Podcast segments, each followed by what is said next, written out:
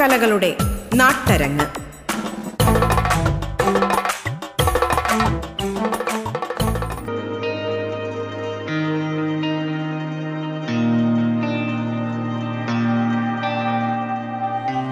മാന്യ ശ്രോതാക്കൾക്ക് നമസ്കാരം.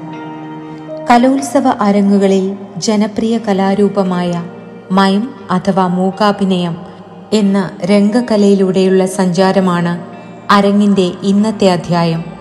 അരങ്ങിലേക്ക് സ്വാഗതം. മയം അഥവാ മൂകാഭിനയം എന്ന കലാരൂപം രംഗകലകളിൽ വച്ച് ഏറെ സവിശേഷതയാർന്നതും പ്രധാനപ്പെട്ടതുമായ ഒരു കലാരൂപമാണ്.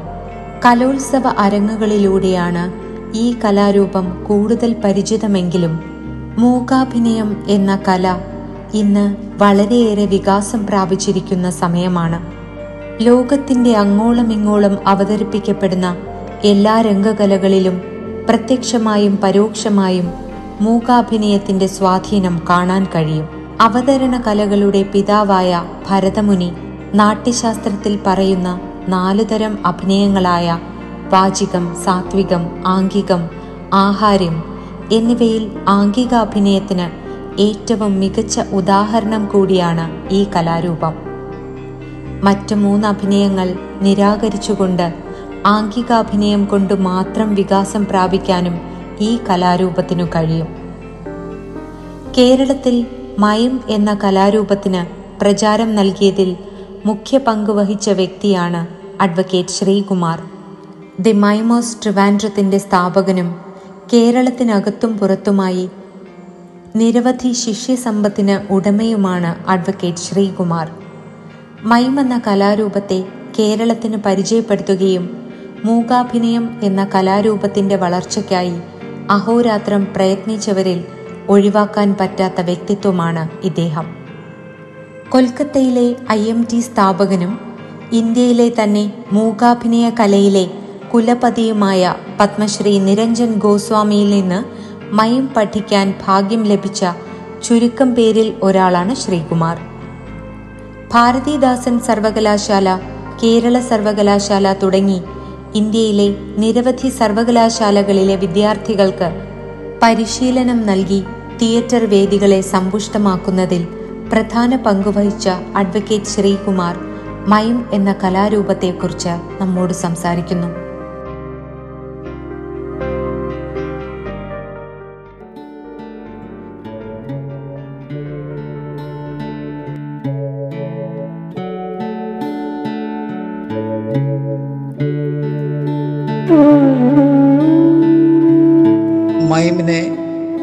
ഭാരതത്തിൽ മൂക്കാഭിനയ എന്നും മലയാളത്തിൽ മൂക്കാഭിനയം എന്നും വിളിക്കുന്നു. Greek വേഡായ mimic M I M I C മിമിക്കിൽ നിന്നുമാണ് മയം എന്നുള്ള വാക്ക് ഉണ്ടായത്. മിമിക് എന്ന വാക്കിന്റെ അർത്ഥം അനുകരണം. മിമിക്കിന് രണ്ട് വിഭാഗമുണ്ട്. ഒന്ന് മിമിക്രി വേറൊന്ന് മൈം മിമിക്രി എന്ന് പറഞ്ഞാൽ ശബ്ദത്തെ അനുകരിക്കുന്നതും മൈം എന്ന് പറഞ്ഞാൽ ആംഗ്യത്തെ അനുകരിക്കുന്നതും. അപ്പോൾ ആംഗിക അനുകരണമാണ് മയം എന്ന് പറയാം. ഇത് വാക്കിന്റെ അർത്ഥമാണ്. മയം പൊതുവെ ഒരു യൂറോപ്യൻ കലാരൂപമായിട്ടാണ് കരുതപ്പെടുന്നത്. പക്ഷേ ഇന്നത് ലോകമൊത്തം വ്യാപിച്ചിട്ടുണ്ട്.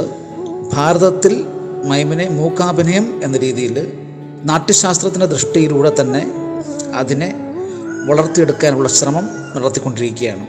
ഈ മൈം ആക്ച്വലി എന്താണെന്ന് ചോദിച്ചാൽ നമ്മുടെ ശരീരത്തിന്റെ അനുകരണം എന്ന് പറയാം. ശബ്ദത്തിന്റെ അനുകരണം മിമിക്രി എന്ന പോലെ നമ്മുടെ ശരീരത്തിന്റെ അംഗവിക്ഷേപങ്ങളുടെ പ്രകൃതിയുടെ മൃഗങ്ങളുടെ അനുകരണമാണ് മൈം എന്ന് പറയുന്നത് മൈമിന് ഒരു ആദിമ കലാരൂപമായിട്ട് കണക്കാക്കാം. മൈമിന്റെ ഉത്ഭവം എന്ന് പറഞ്ഞാൽ പണ്ട് കാലത്ത് അതായത് ഭാഷ ഉണ്ടാകുന്നതിന് മുമ്പ് തന്നെ ആദിവാസികളായ മനുഷ്യർ അവർ ഇര പിടിക്കുന്നതും അവർ ഇരയെ കിട്ടിക്കഴിഞ്ഞാൽ അത് സന്തോഷപ്രകാരം സന്തോഷത്തോടു കൂടി നൃത്തം ചെയ്യുന്നതും ആ നൃത്തത്തിലെല്ലാം നമുക്ക് മൈമിന്റെ എലിമെൻസ് കാണാൻ കഴിയും. ഇപ്പം ശബ്ദം ഉണ്ടാകുന്നതിന് മുമ്പ് ആദ്യമായ നൃത്ത ആദിമ നൃത്ത രൂപങ്ങളിൽ മൈമിന്റെ സ്വാധീനം ഉണ്ടായിരുന്നു. മൈമിനെ നമുക്ക് ഇന്നത്തെ മൈമിനെ നമുക്ക് ഇലൂഷൻ എന്ന് പറയാം.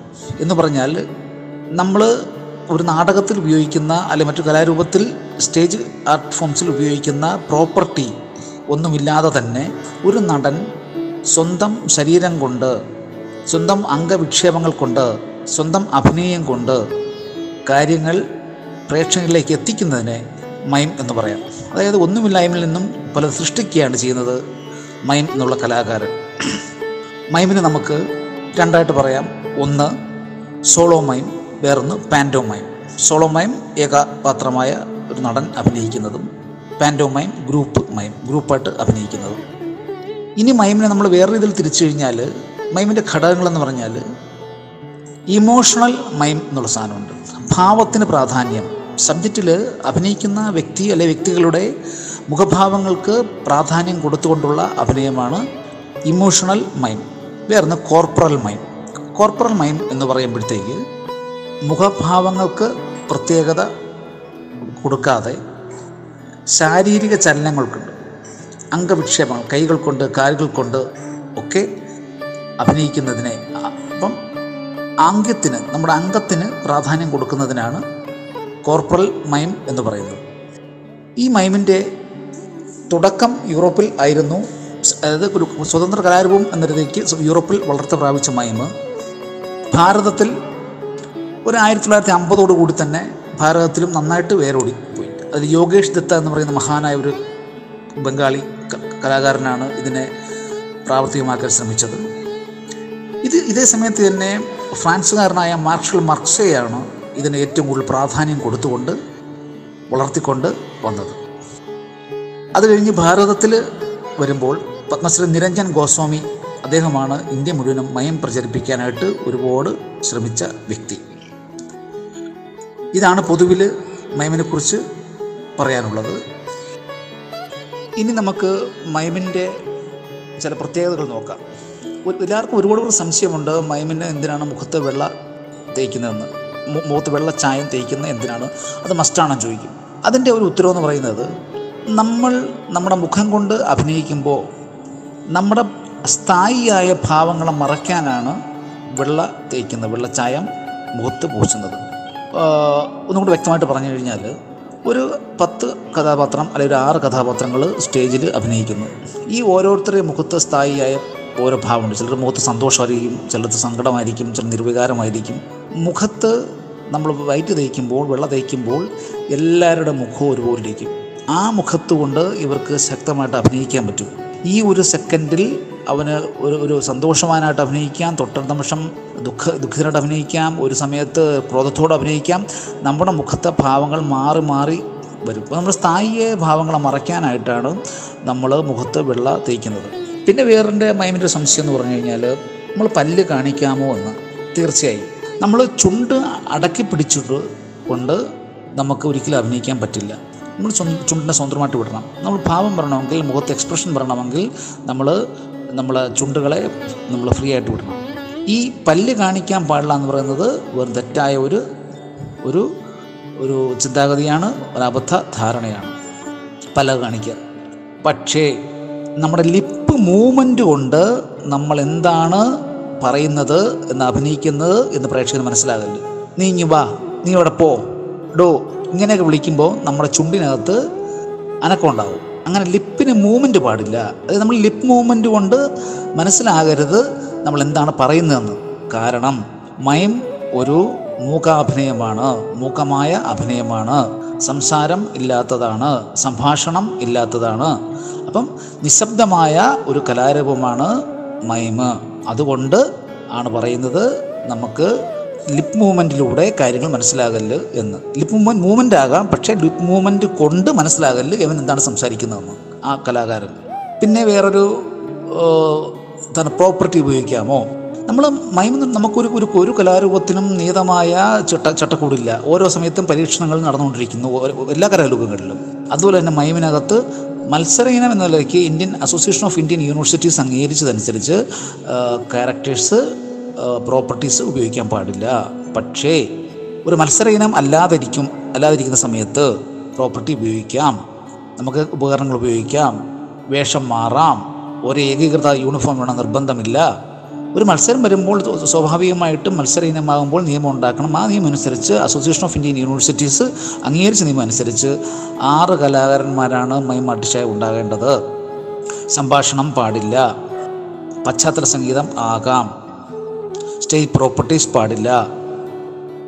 അഞ്ച് മിനിറ്റാണ് സമയം. ഇത് അസോസിയേഷൻ ഓഫ് ഇന്ത്യൻ യൂണിവേഴ്സിറ്റീസ് അംഗീകരിച്ചതാണ്. അതിനെയാണ് ഈ യൂണിവേഴ്സിറ്റി വിദ്യാർത്ഥികളും സ്കൂൾ കോളേജ് വിദ്യാർത്ഥികളും ഫോളോ ചെയ്യുന്നത്. അല്ലാതെ മത്സരീനം അല്ലാതിരിക്കുമ്പോൾ തീർച്ചയായും നമുക്ക് ഇഷ്ടമുള്ള രീതിയിൽ പെർഫോം ചെയ്യാം പരീക്ഷണങ്ങൾ നടത്താം. ഇന്ന് ഭാരതത്തിൽ പത്മശ്രീ നിരഞ്ജൻ ഗോസ്വാമി കൽക്കട്ടയിൽ നാഷണൽ മൈം ഇൻസ്റ്റിറ്റ്യൂട്ട് ഉണ്ടാക്കിയിട്ടുണ്ട്. അതിനു മുമ്പ് അദ്ദേഹം ആയിരത്തി തൊള്ളായിരത്തി അറുപത് എഴുപത് കാലഘട്ടത്തിൽ ഇന്ത്യൻ മൈം തിയേറ്റർ രൂപീകരിച്ചിരുന്നു. ഇന്ത്യൻ മൈം തിയേറ്ററിന്റെ രൂപീകരണത്തോടു കൂടിയാണ് ഇന്ത്യയിൽ മൈമിന് വളരെ പ്രചാരം ഉണ്ടാകുന്നത്. അദ്ദേഹത്തിന്റെ ശ്രമമായിട്ട് ഇന്ത്യയുടെ മുക്കിലും മൂലയിലുമുള്ള ഒരുപാട് ആൾക്കാരെ പങ്കെടുപ്പിച്ചുകൊണ്ട് മൈമിനെ വളർച്ചയ്ക്ക് വേണ്ടി അദ്ദേഹം ഒരുപാട് ശ്രമം നടത്തി. ഇന്ന് നാഷണൽ മൈം ഇൻസ്റ്റിറ്റ്യൂട്ട് കൽക്കട്ടയിലുണ്ട്. സാട്ട് ലേക്കിൽ സാട്ട് ലേക്ക് കരുണാമയി എന്ന് പറയുന്ന സ്ഥലത്ത്. അവിടെ ഇന്ത്യ ഇന്ത്യയിലെയും വിദേശത്തെയും വിദ്യാർത്ഥികൾ മൈമിന് കോഴ്സിന് പഠിക്കുന്നുണ്ട്. ആറ് മാസത്തെ കോഴ്സും മൂന്ന് മാസത്തെ കോഴ്സുമുണ്ട് മൈമിനെ സംബന്ധിച്ചുള്ളത്. ഉപരിപഠനത്തിന് അവർക്ക് ഒരു മണിക്കൂറോളം സോറി ഒരു വർഷത്തേക്കുള്ള കോഴ്സുകളും അവിടെ നടക്കുന്നു നടക്കുന്നുണ്ട്. കേരളത്തിൽ മൈമിന്റെ പ്രചരണം വരുന്നത് യൂണിവേഴ്സിറ്റി യുവജനോത്സവങ്ങളിലൂടെയാണ്. ഇന്ന് കേരളത്തിൽ ഒട്ടുമിക്കവാറും യൂണിവേഴ്സിറ്റി ഫെസ്റ്റിവലുകളിലും സ്കൂൾ ഫെസ്റ്റിവലുകളിലൊക്കെ മൈം പ്രധാനപ്പെട്ട ഒരു ഇനമാണ്. അങ്ങനെ പതിനായിരക്കണക്കിന് വിദ്യാർത്ഥികൾ ഇന്ന് മൈം മൈമിനോട് മയം കലാകാരന്മാരായിട്ട് പ്രവർത്തിക്കുന്നുണ്ട്. കേരളത്തിലെ ആദ്യത്തെ മൈം ട്രൂപ്പ് എന്ന് പറഞ്ഞാൽ ആയിരത്തി തൊള്ളായിരത്തി തൊണ്ണൂറ്റി ഒന്നിൽ രൂപീകൃതമായ ദി മൈമേഷ് തിരുവനന്തപുരം എന്ന സംഘടനയാണ്. ഏകദേശം മുപ്പത് മുപ്പത്തൊന്ന് വർഷം ആയി ആ സംഘടന പ്രവർത്തനം തുടങ്ങിയിട്ട്. ഇപ്പം കേരളത്തിൽ മൂന്നാൽ മറ്റുള്ള സംഘടനകളുണ്ട്. കേരളത്തിൽ പൊതുവെ മൈമിന് യൂണിവേഴ്സിറ്റി തലം സ്കൂൾ തലം മത്സരങ്ങൾ ഉള്ളതുകൊണ്ട് തന്നെ മൈമിന് പ്രചരണം പ്രചാരണം ഒത്തിരി ഉണ്ടായിട്ടുണ്ട്. അത് കഴിഞ്ഞ് പ്രൊഫഷണൽ ജീവിതമായിട്ട് മൈം കണ്ടെത്തുന്ന ആൾക്കാർ വളരെ വിരളമായിട്ട് ഉള്ളൂ. കാരണം സാമ്പത്തികമാണ് ഇതിനകത്തുള്ള പ്രശ്നം. എന്നാൽ കൽക്കട്ട തുടങ്ങി നോർത്ത് ഈസ്റ്റ്. കൽക്കട്ട മുതൽ അങ്ങ് നോർത്ത് ഈസ്റ്റ് മണിപ്പൂർ അസാം എന്നീ സ്ഥലങ്ങളിലൊക്കെ മൈമിന് വളരെ വലിയ പ്രചാരമാണ് ഉള്ളത്. അവിടെ പ്രൊഫഷണൽ ആർട്ടിസ്റ്റുകൾ ആയിരക്കണക്കിന് ആർട്ടിസ്റ്റുകളാണ് പ്രൊഫഷണൽ മൈം ആർട്ടിസ്റ്റുകൾ ഉള്ളത്. മൈം എന്ന് പറയുന്നത് ഒരു കേവലം ഒരു ഒരു നമ്മൾ സ്കൂൾ ഫെസ്റ്റിവലിൽ കാണുന്ന അല്ലെങ്കിൽ കോളേജ് ഫെസ്റ്റിവലിൽ കാണുന്ന ഒരു ഇനമായിട്ടല്ല അതിനപ്പുറം പരീക്ഷണങ്ങളും നിരീക്ഷണങ്ങളും പഠനങ്ങളും നടക്കുന്ന ഒരു മേഖലയാണ് മൈം എന്നുള്ള കലാരൂപം. ഇന്ന് ഇന്ത്യയിൽ അതിന് വളരെയേറെ പ്രചാരം കൂടിയിരിക്കുകയാണ്. ഇന്ന് നിരന്തരം വളർന്നുകൊണ്ടേ ഇരിക്കുന്നു.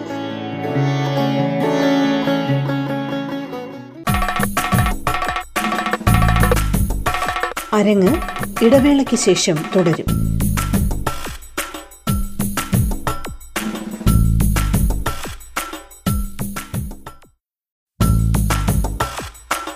അരങ്ങ് തുടരുന്നു.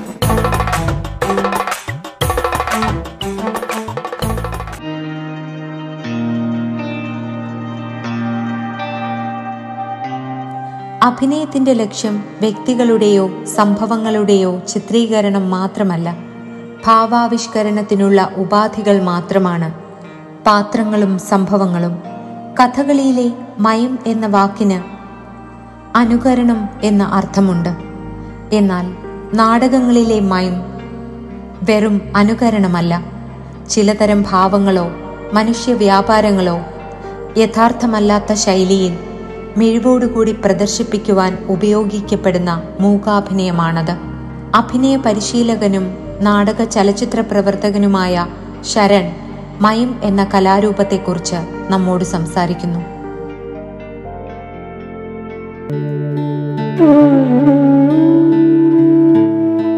മയം അഥവാ മൂകാഭിനയം എന്ന് പറയുന്ന കലാരൂപത്തിന് കേരളത്തിലൊരു മാനമുണ്ടാക്കി കൊടുത്തതിന് അല്ലെങ്കിൽ കേരളത്തിൽ കൂടുതൽ ജനകീയമാക്കിയത് മൈ മാസ്റ്റർ വാൻഡ്രം എന്ന് പറയുന്ന സംഘടനയാണ് എന്ന് പറയേണ്ടി വരും. കാരണം വളരെ ലളിതമായി സരസമായ ഭാഷയിൽ ശരീരഭാഷയിൽ വളരെ വലിയ വിഷയങ്ങൾ എടുക്കുകയും ഈസിയായിട്ട് ആൾക്കാരിലേക്ക് പകർന്നു കൊടുക്കാൻ ആൾക്കാർക്ക് മനസ്സിലാക്കി കൊടുക്കാൻ സാധിച്ചു എന്നുള്ളത് കൊണ്ടാണ് കൂടുതൽ ആൾക്കാരത് കാണാനുള്ള താല്പര്യം കാണിക്കുകയും മറ്റു പല കലാകാരന്മാരും മൈം ചെയ്യാനുള്ള അല്ലെങ്കിൽ മൈമുകൾ ഡിസൈൻ ചെയ്യാനുള്ളൊരു ഒരു ഒരു താല്പര്യത്തിലേക്ക് വരികയൊക്കെ ചെയ്തത്. ആധുനിക മൈമിന്റെ പിതാവ് എന്നറിയപ്പെടുന്നത് നമുക്ക് എല്ലാവർക്കും അറിയാവുന്നതുപോലെ ഡോക്ടർ മൈം മാർഷൽ ആണ്. അതുപോലെ ഇന്ത്യൻ മൈമിന്റെ പിതാവ് ആരാണെന്ന് ചോദിച്ചു കഴിഞ്ഞാൽ പത്മശ്രീ നിരഞ്ജൻ ഗോസ്വാമി എന്ന് പറയേണ്ടി വരും.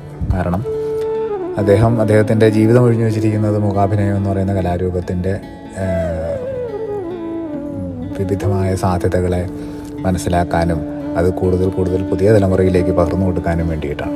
കൊൽക്കത്തയിലുള്ള ഇന്ത്യൻ മയം തിയേറ്ററിൽ എന്ന് പറയുന്ന സ്ഥാപനത്തിൽ അതൊരു ഒരു വിദ്യാഭ്യാസ സമ്പ്രദായം തന്നെ ഒരു കോഴ്സ് തന്നെ മയം എന്ന് പറയുന്ന കലാരൂപത്തിന് വേണ്ടിയിട്ട് അദ്ദേഹം ആവിഷ്കരിച്ചിട്ടുണ്ട്. ഇന്ത്യയുടെ അല്ലെങ്കിൽ ലോകത്തിന്റെ പല ഭാഗത്തു നിന്നുള്ള കലാകാരന്മാരെ അവിടേക്ക് ക്ഷണിക്കുകയും ഇടയ്ക്കൊക്കെ മയം ഇന്റർനാഷണൽ മയം ഫെസ്റ്റിവലുകൾ സംഘടിപ്പിക്കുകയും ഒക്കെ പതിവായി നടന്നു പോരുന്നതാണ് മണിപ്പൂരിലും അത്തരം വളരെ മികച്ച ഒരു മൈം സംഘമുണ്ട്. ഇതൊക്കെയാണ് ഇന്ത്യയിൽ അല്ലെങ്കിൽ കേരളത്തിലുള്ള മൈമിന്റെ ഒരു ആകെ മൊത്തമുള്ള ഒരു സ്ഥിരമായ പ്ര പെർഫോമൻസുകൾ നടക്കുന്ന സ്ഥലങ്ങൾ അല്ലെങ്കിൽ ഏരിയകളെന്ന് പറയുന്നത്. ഇനി മയമെന്ന് പറയുന്ന കലാരൂപത്തിനെ നമ്മുടെ ഇവിടെ യൂത്ത് ഫെസ്റ്റിവലുകളിൽ അല്ലെങ്കിൽ യുവജനോത്സവങ്ങളിൽ സ്ഥിരമായിട്ടൊരു മത്സര ഇനമായി കണക്കാക്കിക്കൊണ്ട് കലാലയങ്ങൾ പരിശീലിപ്പിക്കുകയും കുട്ടികളെ വെച്ചിട്ട് ചെയ്യാനുള്ളൊരു അത്തരം ഒരു സാഹചര്യമുള്ളത് കൊണ്ട് തന്നെ ആ രീതിയിൽ ഒരുപാട് മൈം പെർഫോമൻസുകൾ നടക്കുന്നുണ്ട്. പക്ഷേ പലപ്പോഴും ഒരു മത്സരം ഇനമാക്കുമ്പോൾ എല്ലാ കലാരൂപങ്ങൾക്കും ഉണ്ടാകുന്ന ചില മൂല്യ ശോഷണങ്ങൾ ഇവിടെയും സംഭവിക്കുന്നുണ്ട് എന്നുള്ളത് സത്യസന്ധമായിട്ടുള്ള കാര്യമാണ്. ശരിക്കും പറഞ്ഞാൽ മൈം എന്ന് പറയുന്നത് രണ്ട് രീതിയിലുണ്ട്. ഒന്ന് പാൻഡോ മൈമും മറ്റൊന്ന് കോർപ്പോറിയൽ മൈമും. ഈ പാൻഡോ മൈം എന്താണ് കോർപ്പോറിയൽ മയം എന്താണെന്ന് ചോദിച്ചു കഴിഞ്ഞാൽ വളരെ എളുപ്പത്തിൽ നമുക്ക് പറയാൻ പറ്റും. നമ്മുടെ ഈ ലോകധർമ്മീത നാട്ടുധർമ്മി എന്നൊക്കെ പറയുന്ന പോലെ തന്നെയാണ്. കുറച്ചുകൂടി സിമ്പിളായിട്ട് പറഞ്ഞു കഴിഞ്ഞാൽ ഇപ്പോൾ ഉദാഹരണത്തിന് കാറ്റ്. ഞാൻ എനിക്ക് കാറ്റ് ഫീൽ ചെയ്യുന്നു. കാറ്റ് എന്റെ മേളിൽ അടിക്കുമ്പോൾ ഞാൻ കാറ്റ് ഫീൽ ചെയ്യുന്നതായിട്ട് അഭിനയിക്കുമ്പോൾ അത് പാൻഡോമൈം കുറച്ചുകൂടെ റിയലിസ്റ്റിക് ആണ്. ഞാൻ കാറ്റായിട്ട് അഭിനയിച്ചു കഴിഞ്ഞാൽ അത് കോർപ്പോറിയൽ മയം ഒരു പരിധിവരെ സ്റ്റൈലൈസ്ഡ് ആണ് അല്ലെങ്കിൽ അപ്സേഡ് ആണെന്നൊക്കെ പറയാം. ഇത് രണ്ടുമാണ് ഈ രണ്ട് ശാഖകളിൽ നിന്നുള്ള പ്രധാനപ്പെട്ട വ്യത്യാസം. സ്വാഭാവികമായിട്ടും പാൻഡോമയമാണ് കൂടുതൽ ജനകീയമാകുന്നത്. ജനങ്ങൾക്ക് സാധാരണക്കാർക്ക് പോലും മനസ്സിലാകുന്നത് തമാശയും കാര്യങ്ങളൊക്കെ വെച്ചിട്ട്.